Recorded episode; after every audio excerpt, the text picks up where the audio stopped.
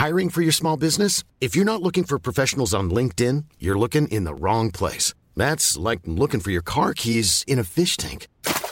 LinkedIn helps you hire professionals you can't find anywhere else, even those who aren't actively searching for a new job but might be open to the perfect role. In a given month, over 70% of LinkedIn users don't even visit other leading job sites. So start looking in the right place. With LinkedIn, you can hire professionals like a professional. Post your free job on linkedin.com slash people today. Here's a cool fact. A crocodile can't stick out its tongue.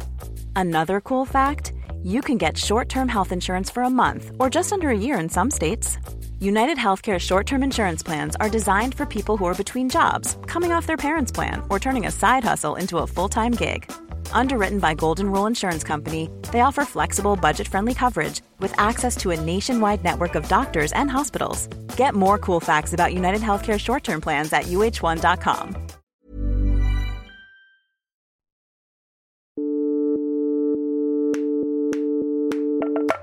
It went viral. It was everywhere. I used to tell my father, "You will see one day, I will make a film and I will go to Cannes." I don't know why I used to say that. I felt insulted. I was like, where is my audience? I didn't go to therapy. I think I should.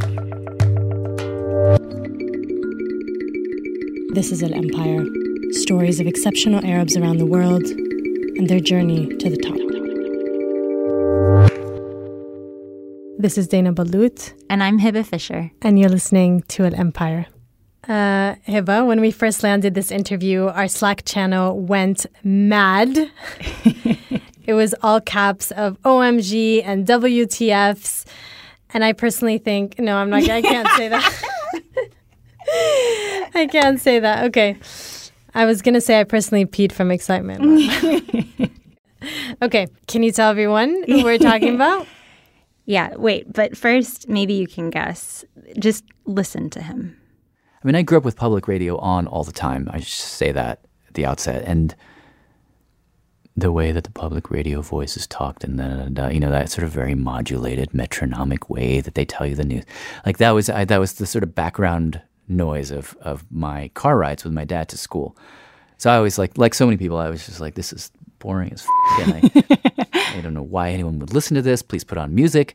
Like I, I was that kid. Um, but I do remember the moment when it felt in, enticing, and I do remember there was a moment where we were driving to Oberlin, where I would where I went to college, and maybe it was the first time or one of the first few times, and there's this part of the drive where you you, you turn off the highway and you drive through this town called Elyria.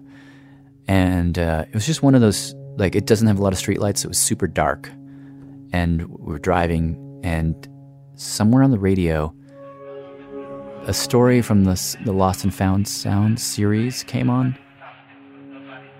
and somebody had found in their attic one of these old vinyl records where Tennessee Williams, the playwright himself, had made, and it was the only recording of his voice. And I remember we were driving through the night and like this voice kind of came on. I was like, oh my God, it's like a ghost. It's like a voice from the past. And the whole experience of listening to this gorgeously constructed story and then this ghostly voice emerges from the middle of it. I do remember just feeling there like suspended in the darkness. You know, as we were driving, I was like, feel like I'm floating in the experience of this story. And it's one of a million moments where I thought, I want to make other people feel that way.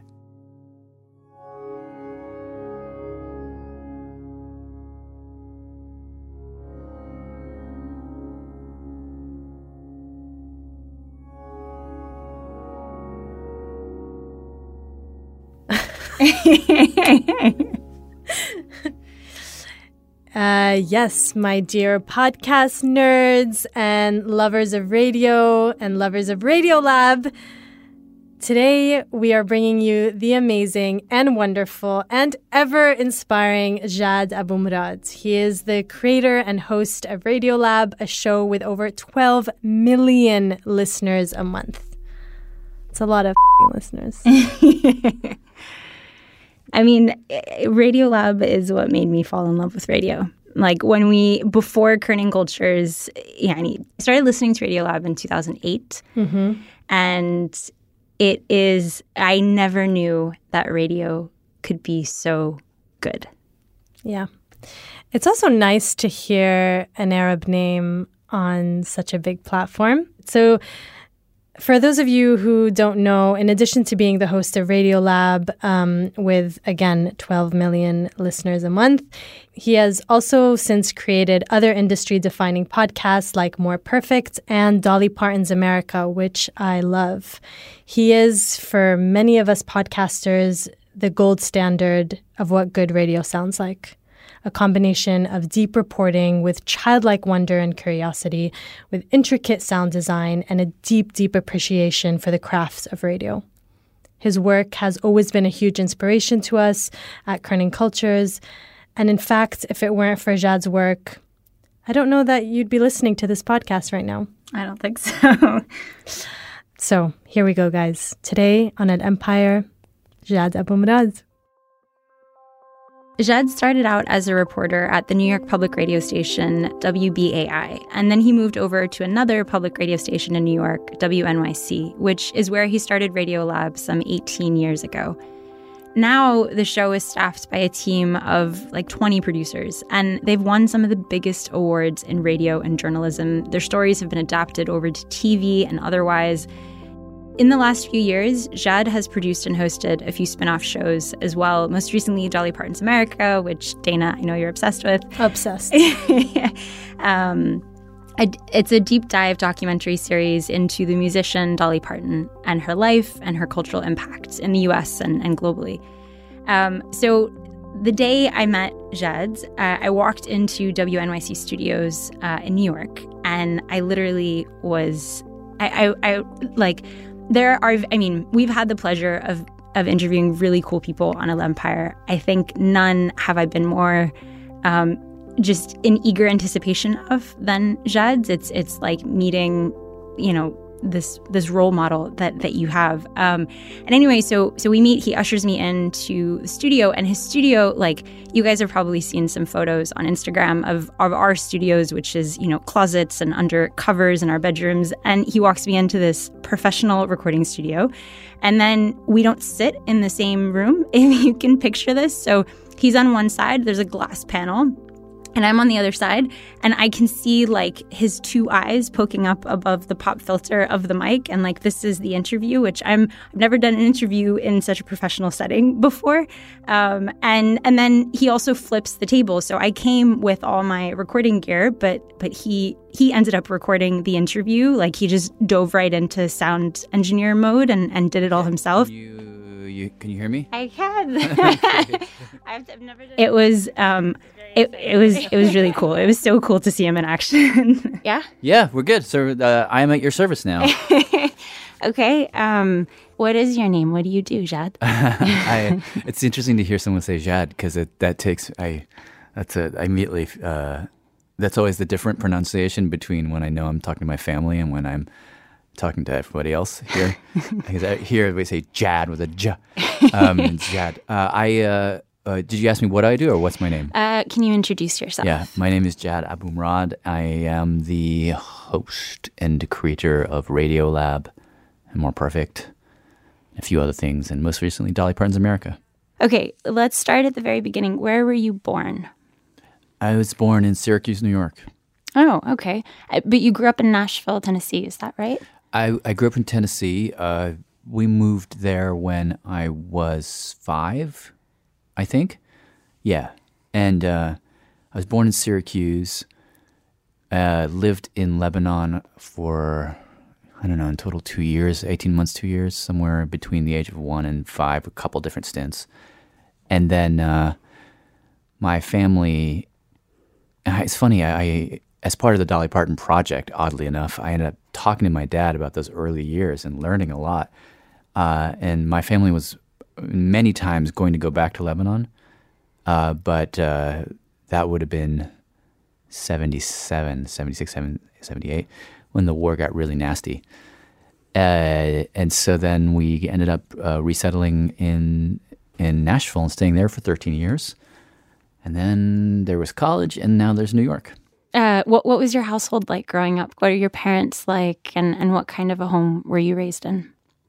My parents are doctors, and well, a doctor and a scientist. Um, and and we grew. I so a lot of uh, they were very um, hardworking.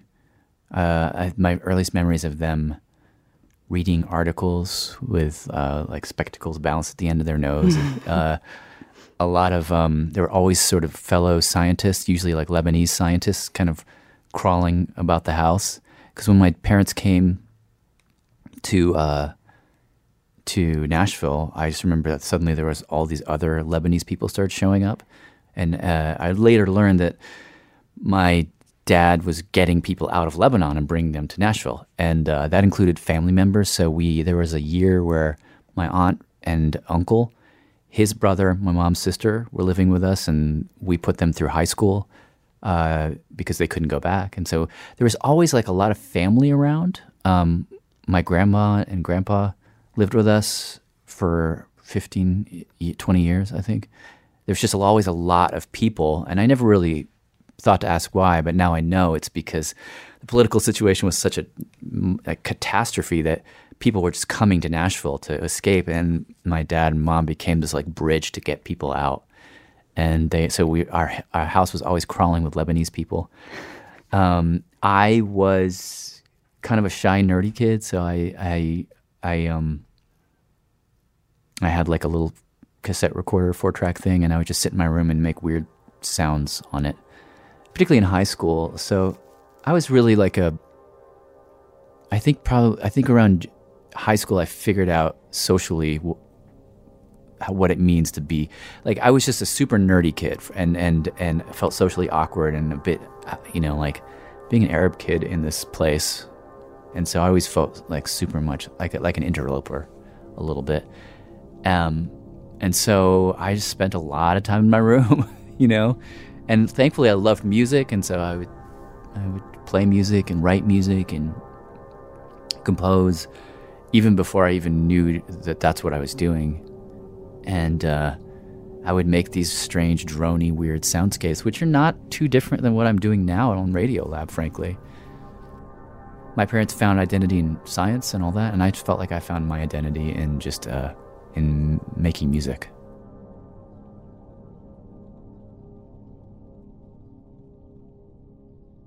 What what were your parents like, and what do you think you took from them as part of your own personality? My parents are like the hardest working people I've ever known. I mean, my mom is has been studying one protein for 40 years. Oof. It's just one single protein. and she has created an entire field of science around this one protein that didn't exist before. I mean, the protein existed, but the field of science didn't exist. And, and she invented that and has been like working at that tirelessly. And for, I'd say, a third or a half of that time, people thought she was crazy to have this idea about this protein. My dad is this relentless um, hustler, uh, but also a doctor and a researcher, and and they're just like really driven people, um, and very uh, very kind. You know, they both have very unsentimental relationships to their um, culture and their upbringing. Um, they're sort of of of a thing and not of it at the same time, which maybe it's just every immigrant experience. And so I think I take that particular stance from them as well. Yeah, of course. We're we're all the products of where we come from and our parents. Um, totally. What what was your relationship like with Lebanon? Would you go visit? I know you lived there for a few years when you were a baby, but Yeah, my relationship with Lebanon was um, we did go visit um, and live there for a while, and I don't remember much from that. I just remember bits and pieces because I was really young. And then mostly my relationship to Lebanon was, you know, when we moved to Tennessee. I mean, I we grew, I grew up speaking Arabic. Um, I grew up with a very strong sense that I was Lebanese, but culturally, I didn't know what that meant. I knew what it meant in terms of the language, certainly in terms of the food. in terms of the people that we would see, because we had Lebanese all- crawling all over everything. I mean, it was so many Lebanese in the house, and like suddenly there were all these Lebanese doctors constantly around, and and um, so it was very familiar. Like the sounds and the movements and the vibrations of Lebanese culture were very familiar to me. But I do remember like the first time I went back to Lebanon as a as an adult, which was in '94 or one or something. I don't remember. No, it would have been '94 or five or something, somewhere around there. This is when the war was over and it was finally okay to go back. And I remember like the feeling of like literally the feeling of touching down. And there's something about like just this intimate familiarity with the place, but other utter strangeness as well. Like I was like, oh, I get the way that people hold their bodies. Like I, oh, that's so familiar to me. Uh, and the way that they talk and the way that just the kind of those little subterranean cultural things just made so much sense to me. That was that was my relationship to Lebanon. Was that I was felt so deeply a part of of Lebanon, but also completely alienated from it. You know, and always stuck in this interesting middle space. There's something that I read that you've said um, where being Lebanese American has given you a heightened sense of nuance. Um, can you explain what you what you mean by that? Hmm. I mean, I I think what I mean is, um, I mean, nuance nuance comes from when you you're able to be a part of you're able to sort of connect with somebody, but at the same time have a kind of analytical distance at the same time. Um, and I always feel that being the person who was from Lebanon, so I wasn't really an American, but you go back to Lebanon and you're reminded instantly I'm not really an Arab either in the way that they define it. So you're kind of both, but neither. Being in that place, it puts you in an interesting, it's a perfect stance for being a journalist, I think. Because you always kind of want to be in between spaces. You know, you want to be able to sort of see, identify with a person, but never over identify. So you kind of have to keep an arm's length. But if you don't lean in enough, then you're not being empathetic, right? And you, every story has to start in empathy. And so it's that. It's that it's that feeling of like um, in betweenness that I think you have just as a kid growing up. You don't know what to call it, but then it suddenly becomes your job. That's kind of how I th- that's that's what I think about it. Um, were you always a fantastic storyteller, or who who was the storyteller in your family growing up? Neither of them, really. Neither of them. I mean, there's nothing in them that would have predestined me to be a storyteller. I think my storytelling instincts come out of being this guy who likes to put things together. Like it's it's almost as if the designer of the Porsche started out as a mechanic. you know what I mean? Like uh, I I I'm, I feel like a mechanic that then suddenly graduated into being the person who designs the car. Um, because I, I, I liked the engine and the way it worked, and I liked the insides of stories, and I like, ooh, it's kind of cool to start here and then to go here. Oh no, wait, maybe the the middle is the beginning, and the beginning is actually the end, right? I love that that process of composing a story. Um, but get me like sit me down and just have me start telling a story. I'll f- screw it up constantly.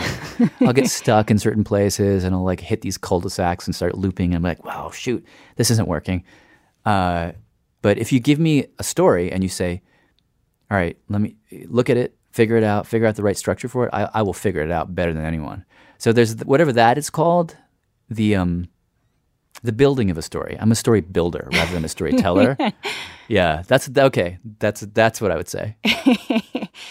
How did you get to uh, Oberlin College? So you studied creative writing, music composition, with a special interest in, in electronic and electroacoustic music. Mm. How how did you get there? And also, what was the conversation with your scientist mother and doctor father that their prodigal son was going to go study creative writing and music?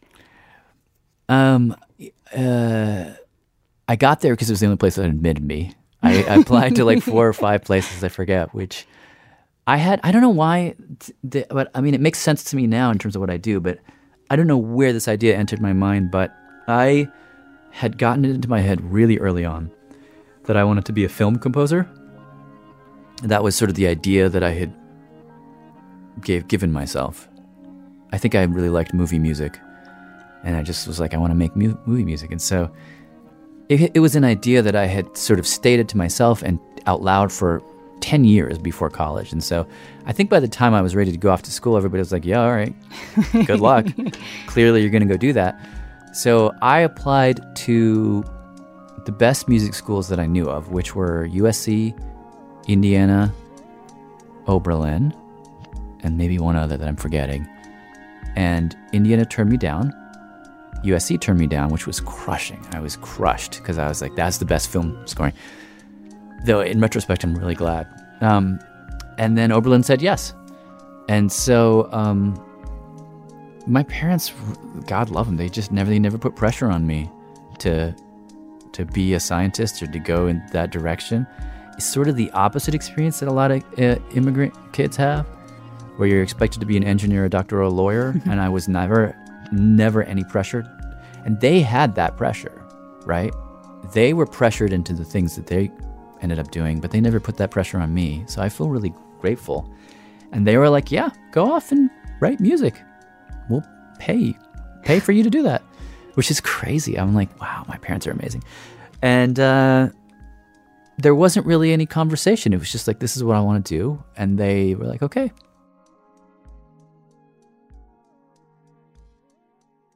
When we left off, Jad was telling us about his decision to study music at Oberlin and how supportive his parents were about that choice. Tell me about your journey into radio after you graduated.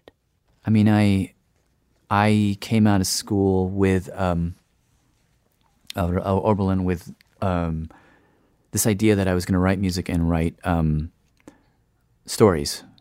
I wanted to write stories. I thought short stories, and I wanted to write music. And I came out of school and tried to do that both, and failed at both. And uh, four or five years in, there was this new thing called the internet that was happening. I mean, this is 95, 6. So the internet existed, obviously, but it people were just think, discovering it as a place to do business, right? And so you had these new things called web design places. And so I, I found myself working at a web design shop, hating it. And there was a moment where um, uh, somebody offered me a job for a lot of money to do that. And I just remember it was this like crisis moment. I was like, I if I take this job, that means I'm going to work in the internet. And I hate that. I can't do that. I, it just like it freaked me out, and so I I ran away from that. Ended up working at a um, community radio station. That was my sort of like I just need to get back to making sound and and writing stories. And uh, my girlfriend at the time, now wife, was like, "Why don't you just do radio? Because it's kind of like two things together." So I started volunteering. And uh, I volunteered at, at, at uh, WBAI, which is sort of a very famous uh, community radio station in New York. But at the time, it was falling apart. There was this um, huge amount of infighting. And so they were super short staffed. And basically, I walked in at exactly the right moment. And they were just like, here is a microphone and a recorder. Go cover this protest. And so I ran out. I had no idea, like, what does it mean to cover something? Like, what do you even do? What is that? So they like, ask some questions. So I went and I, I went to this place. People were yelling and screaming. I, I didn't even know what the issue was. I got some tape, ran back. What do I do now? Okay, like put it on some, put it on like some reel to reel, like actual tape. I'd been working on a computer, but they're like, put it on this tape, choose the best moments, cut the tape with the scissors. Oh, that's where it comes from. Cut tape. Yes. Okay, okay. Are you just realizing that yeah, right now? I didn't know. oh no, we used to cut tape. It's it's actually an amazing. if you I mean as the computer generation that we are, generations plural, um, it's an amazing thing to go backwards. Totally different way of thinking about sound because you you hold it with your fingers and you rock the tape. Like if you want to make a cut, you kind of rock it and you're just like, and then you slice. You- it's amazing. So I had to do that, and um, and what you end up with is a coat hanger with lots of little bits of tape hanging off of it, and you're like, okay, that's expert one, that's expert two, that's the person at the protest, and then you write your narration, record that onto tape, cut that up, and then you you just basically splice your narration to the tape to your narration to the tape until you have one long piece of of collaged tape, and that's your story. And I remember I had to run out at nine, cover a protest, come back at around eleven, do all the snipping and cutting and writing and stringing together, and then it was on the air at like three. I remember that was my first day, and I just remember like feeling like that was amazing.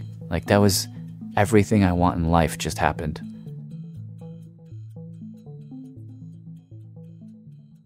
How did you get from WBAI to WNYC? I just kept doing it, and um, I I kept pitching NPR um, stories about about that I wanted to do, and they kept saying no, but then they said yes finally, and then I worked on one feature for five months, and got it onto uh, a news magazine, and that was like such a rush, and then um, I did that a bunch more, and then I suddenly I, I got to a place after about a, two years of doing it where people would actually call me to, to go do stuff. And then I happened to be, then I got a, a full time job here at the station, different building. And uh, that was my first full time job in radio, was 99, 2000. Then uh, I quit that. And right around the time that I quit, 9 11 had happened and the station was completely changing its formats to become all news. And in that shift, there was this sense that New Yorkers wanted to hear stories from the world because we were just in this moment where New York had been attacked and nobody knew why. Everyone felt naive and we needed to understand our impact in the world better. So let's hear the stories from the world. So there was a, this thought, well, we want to create spaces on, on the schedule where we can hear other documentaries. And so I just happened to be around when the news director at that time, Michael Alcester, had the idea to do that. And he was like, You're going to be the DJ of all of these old documentaries. And you've got three hours to do it every week. And here's a big box of old um, documentaries. And uh, just just make it, do it. And then that, that, that was Radiolab. WNYC is about to embark on an experiment. We're calling it the Radiolab. Whoa! Survive and to find a way to survive. To go A big brew of people and places. I'll be your, hmm, host is not the right word. Curator, guide maybe. How about DJ of documentary? Oh my god. and it god. was very experimental. Like It was super, super, super weird, right? yeah, I mean, when I mean, I I would be surprised if more than twenty people were listening to any given hour of Radiolab in those early days. 20 people. I know because I mean I say that very like there's this there's this thing with the AM radio waves they travel quite long distances, and apparently there was a thing where our AM waves would bounce off the Hudson River and land in Canada, and scramble the stations in Canada, and the Canadians hated that, so they'd they'd yell at the FCC, who would then yell at us, and the FCC mandated that we cut our power at eight o'clock which is exactly when I aired. So, unless you were hugging the transmitter, you could not hear Radiolab. And I experienced this one day because the show was always live, but one day I got it done ahead of time and somebody else was doing it. And I was driving with my family and I heard the show come on and it was just like, I'm the job. And that's what it sounded like. And I was like, oh my God, no one's hearing me. and that was that was the rude awakening where I realized, oh right, this no wonder they're letting me do whatever I want because no one can hear it. How long did that go on for? Where nobody was say listening? About a year and a half. Holy shit. I felt insulted. I felt demeaned. I was like, where is my audience? I deserve tens of thousands, hundreds of thousands of people. They're not there. This is horrible. but actually, what I needed was to be ignored for a long time and to get the experimental stuff out of my system. You know, basic stuff like figure out how to talk into a mic. It's a surprisingly hard thing. I think kids these days, says the old guy. they, I think they're born and they're just like, ah, the mic, at last. You know, I think a lot of like a lot of people come and they just sit down in front of the mic and they're so at ease. It took me a long time to figure out like who who am I in front of this black fuzzy thing. Um, that's a weird existential question. You know, you got to figure it out. Um, you know, like what what kind of stories do I want to do? I don't. I didn't know. I needed to figure that out. So I needed to be left alone and ignored. And so it was great. It was I I I fully advocate for um, benign neglect as professional development. Yeah, and like getting paid for it. That's great. Well, getting oh. paid is sometimes oh. that happens sometimes. Not always. when did you meet Robert? How did Robert come into who became your co-host on Radiolab? Yeah. How did you meet Robert Krulwich? I met Robert. So this is during the period of benign neglect. Um, one of the ways that I ensured that the station wouldn't fire me was I did other things for the station. So uh, I would make promos for the station, and uh, you know, little promos. We did a whole series of promos about like little uh, vignettes of of portraits of listeners who are listening to the radio. So I remember one in particular, like a, a florist who had the radio on as he's cutting flowers, and he'd say, "I, I, I the tulips are the best, especially the tulips from uh, Holland." But uh, you know, I just love to cut, snip, snip, snip, cut all the tulips while listening to the news. It keeps me informed, and you know, it's like one of these things, and it's like 25 seconds, and it's kind of like very sound rich.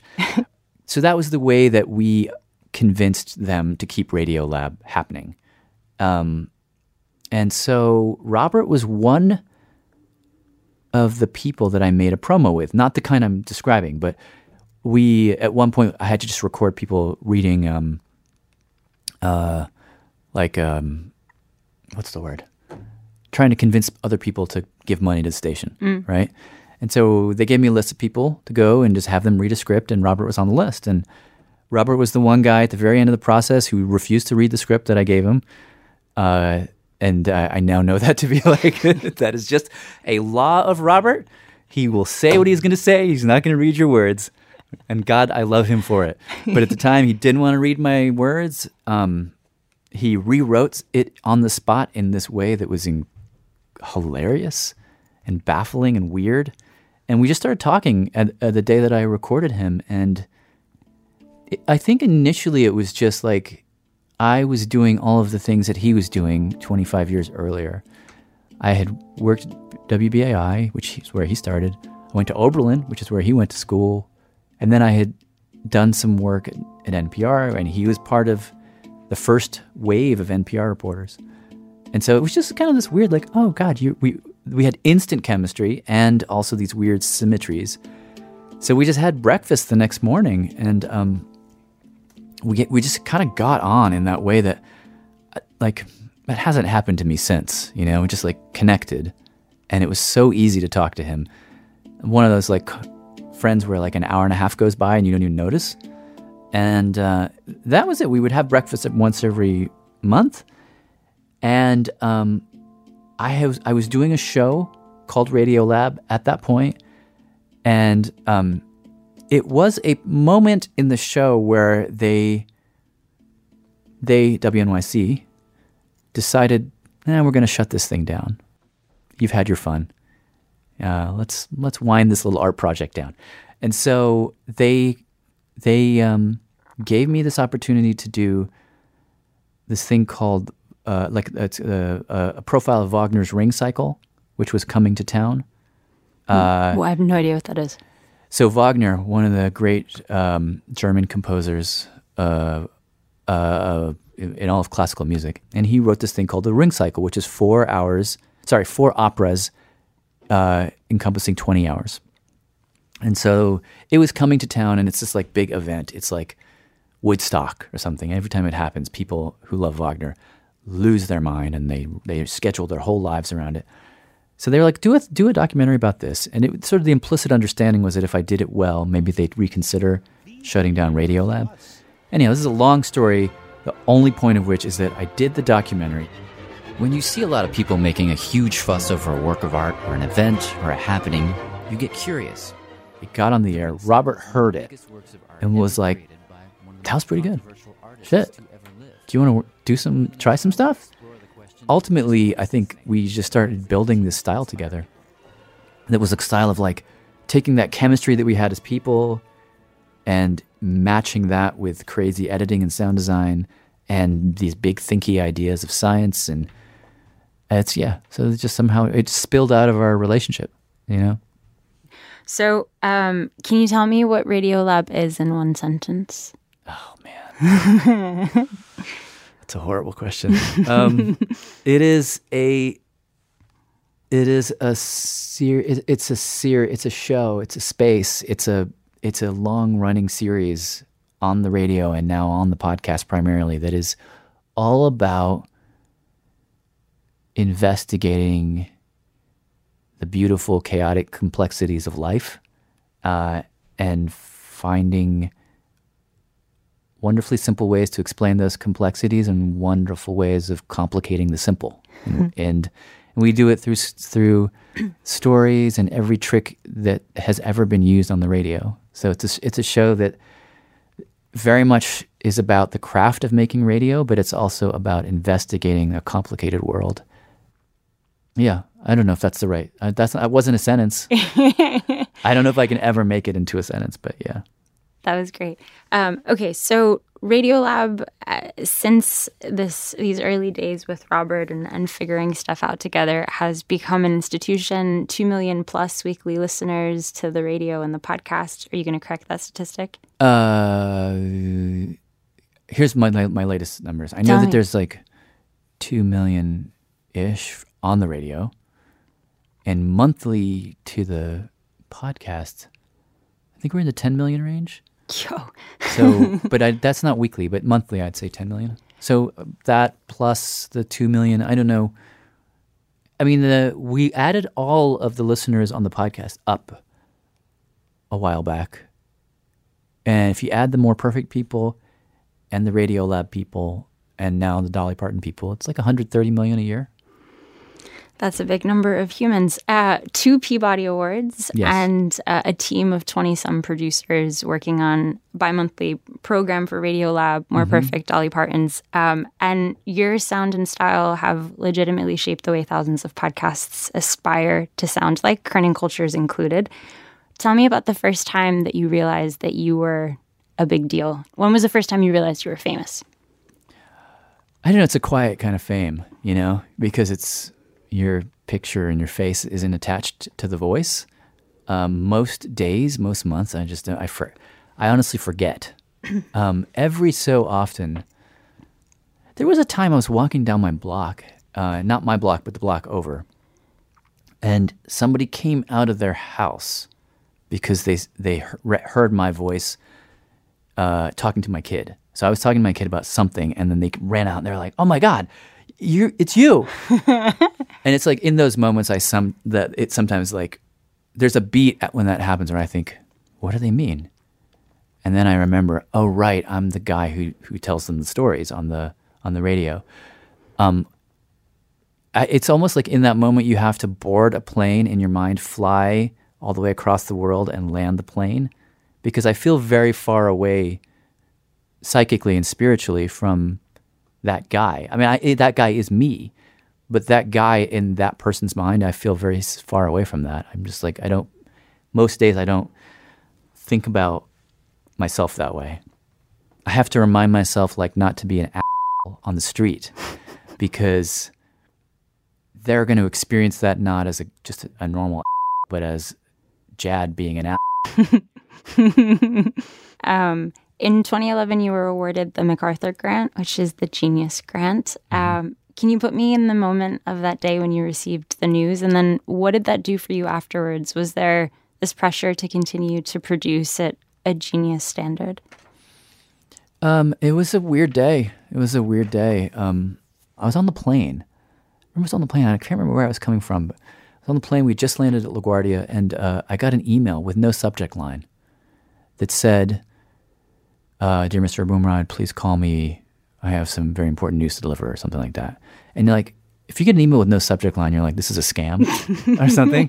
so I sort of looked at it, and I was like, "I think this is a scam. I should delete." But then I looked at the from, and it said MacArthur Foundation, and I was like interesting. I don't know what that means.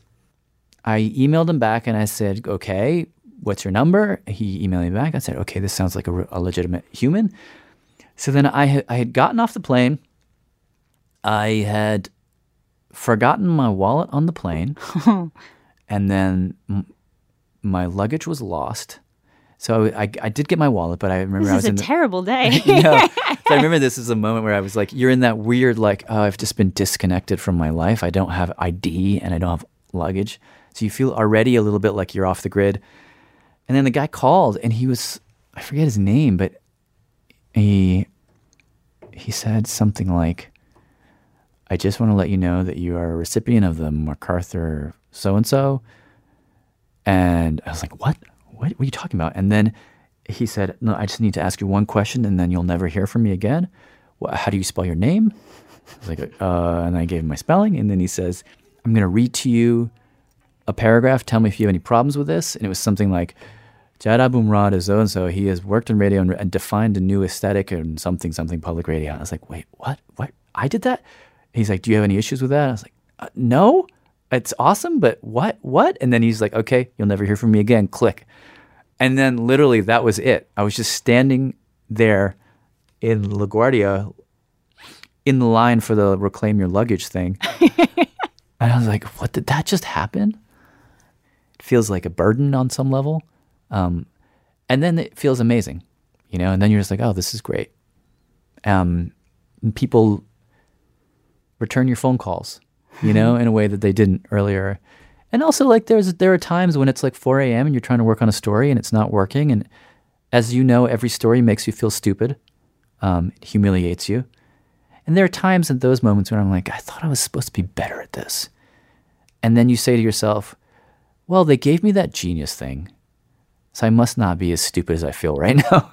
and so you say that to yourself, and it does help. It does. Um, but other than that, at this point, it is um, it's a really cool distinction. Um, I've long since spent the money on, on my kids' education, and also I'm building a little studio in my house. Uh, and uh, now it's just a thing I say to myself sometimes at 4 a.m. um, I want to be respectful of your time. You gave me an hour. Yeah. Could I take another half hour of it, or do you have to go? I, I, I have to go. Okay. So here's what I will tell you. Where are you staying? Uh, I'm in Manhattan. Okay. You can, if you want, you can ride in the car with me to get my kids. Okay.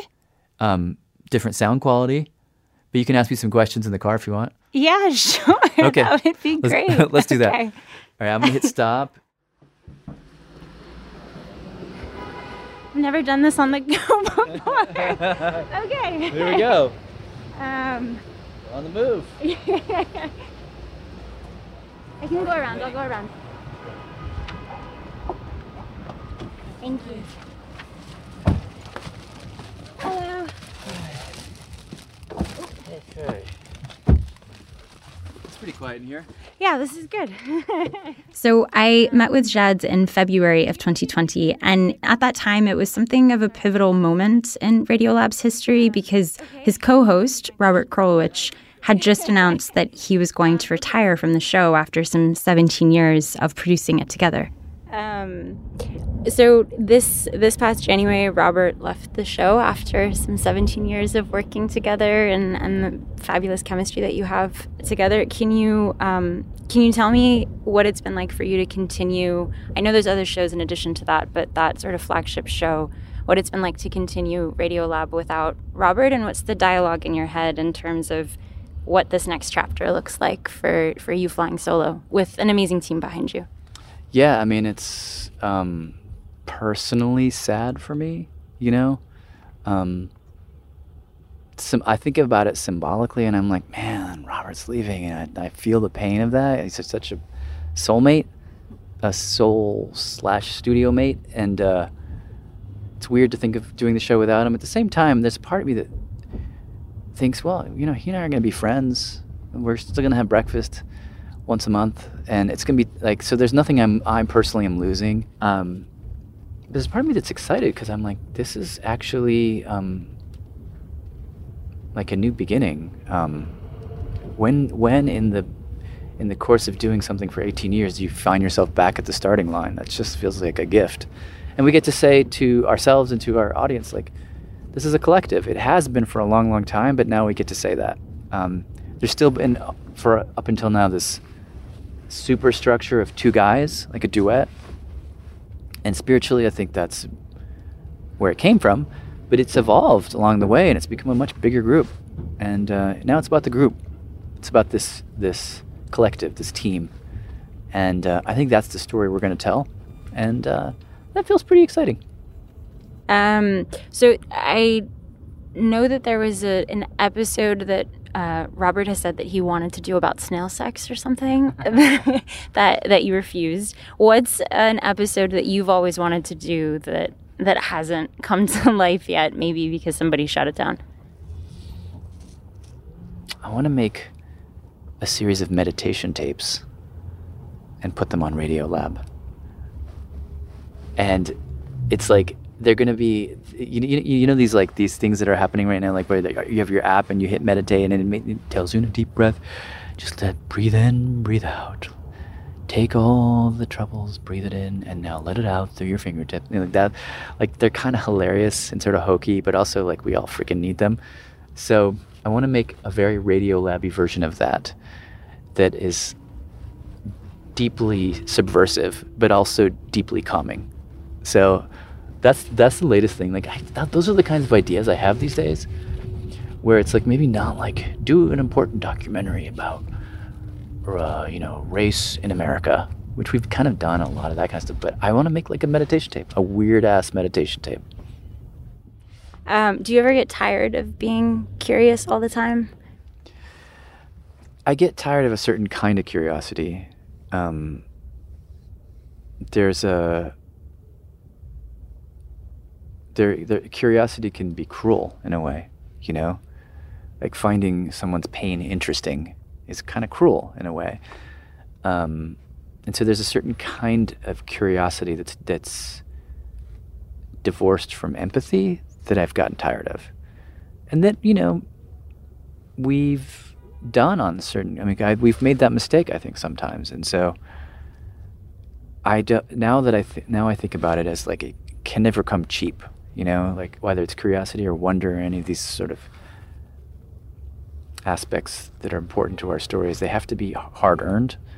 And so if you're curious about somebody, you should also be willing to share yourself in the process um, and to be vulnerable to them in the way that they're being vulnerable to you. I think that's just like a prerequisite. Um, it's got to begin in empathy. Uh, it can't be a kind of clinical, like distant, look down your nose kind of curiosity.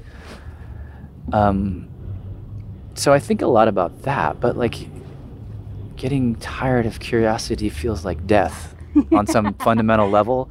So no, like I think as a storyteller and as a human, I have, I have to never get to that place.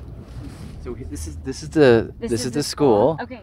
So we're gonna hop out. Okay. At this point, um, we had arrived at Jad's kids' school in Brooklyn. I, I went inside with him uh, with all my wires following me, trying not to trip over them.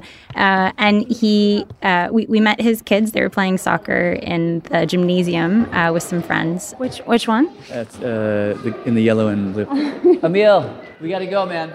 And then we got into the car and I rode with them a little longer, uh, running a few errands, like dropping the kids off at their reading lessons. So, w- what's your name? Emil. You're Emil. How old are you? 10. You're 10. What about you? My name is Tajan. I'm seven, turning eight on this Monday. This Monday, happy birthday! What are you going to do for your birthday? I have no idea. Um, I asked his kids if they listen to podcasts, if they've listened to their dad, and uh, they said they love podcasts, but they don't listen to Radiolab. Wait, Radiolab? Yeah. Maybe I have heard it, but uh, the name of the name I don't I may, might not have heard it mentioned. What do you mean? You know that I work on a, sh- a show called Radiolab. I know, but still, maybe I have heard it, but maybe I didn't know I was hearing it. Oh, I see. I see. And then it was time to say goodbye and end the interview in a totally different part of the city from where it began. Um, and honestly, They say don't meet your heroes, but spending the afternoon with Jad and his boys, somehow I admired him even more. Brag to all my classmates that you're famous. Uh, I mean, but I hope so. yeah, I don't know that that's a great idea. Because I'm probably not famous with your classmates. So Yeah, you like, are. Okay. Uh, my uh, my uh, friend Lila. This episode was produced by Tamara Rasamny, Alex Atack, Hebah Fisher, and myself, Dana Ballout. Sound design by Alex Atack, and fact checking by Zeina Dowidar. Our original sting was composed by Ramzi Bashour, and Al Empire is produced by the Kerning Cultures Network. And if you're liking Al Empire, please subscribe to the show so you'll never miss an episode. Also, leave us a rating and a review on whatever podcast app you're listening to us from. Be honest, but also give us a little love. It really helps boost our rankings so that other listeners can find us on the podcast libraries. And next week on Al Empire, I mean, that, that was raised in a few of the meetings where I was asked, uh, who takes care of your children?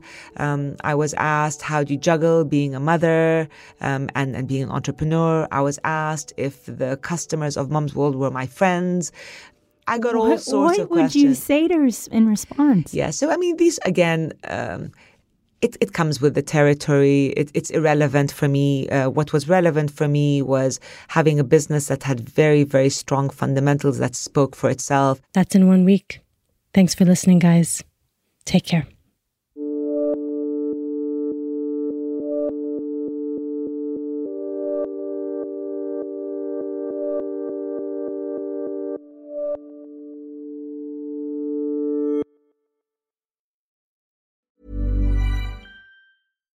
It's Paige DeSorbo from Giggly Squad. High quality fashion without the price tag. Say hello to Quince. I'm snagging high-end essentials like cozy cashmere sweaters, sleek leather jackets, fine jewelry, and so much more. With Quince being 50 to 80% less than similar brands. And they partner with factories that prioritize safe, ethical, and responsible manufacturing. I love that. Luxury quality within reach. Go to quince.com slash style to get free shipping and 365 day returns on your next order. Quince.com slash style.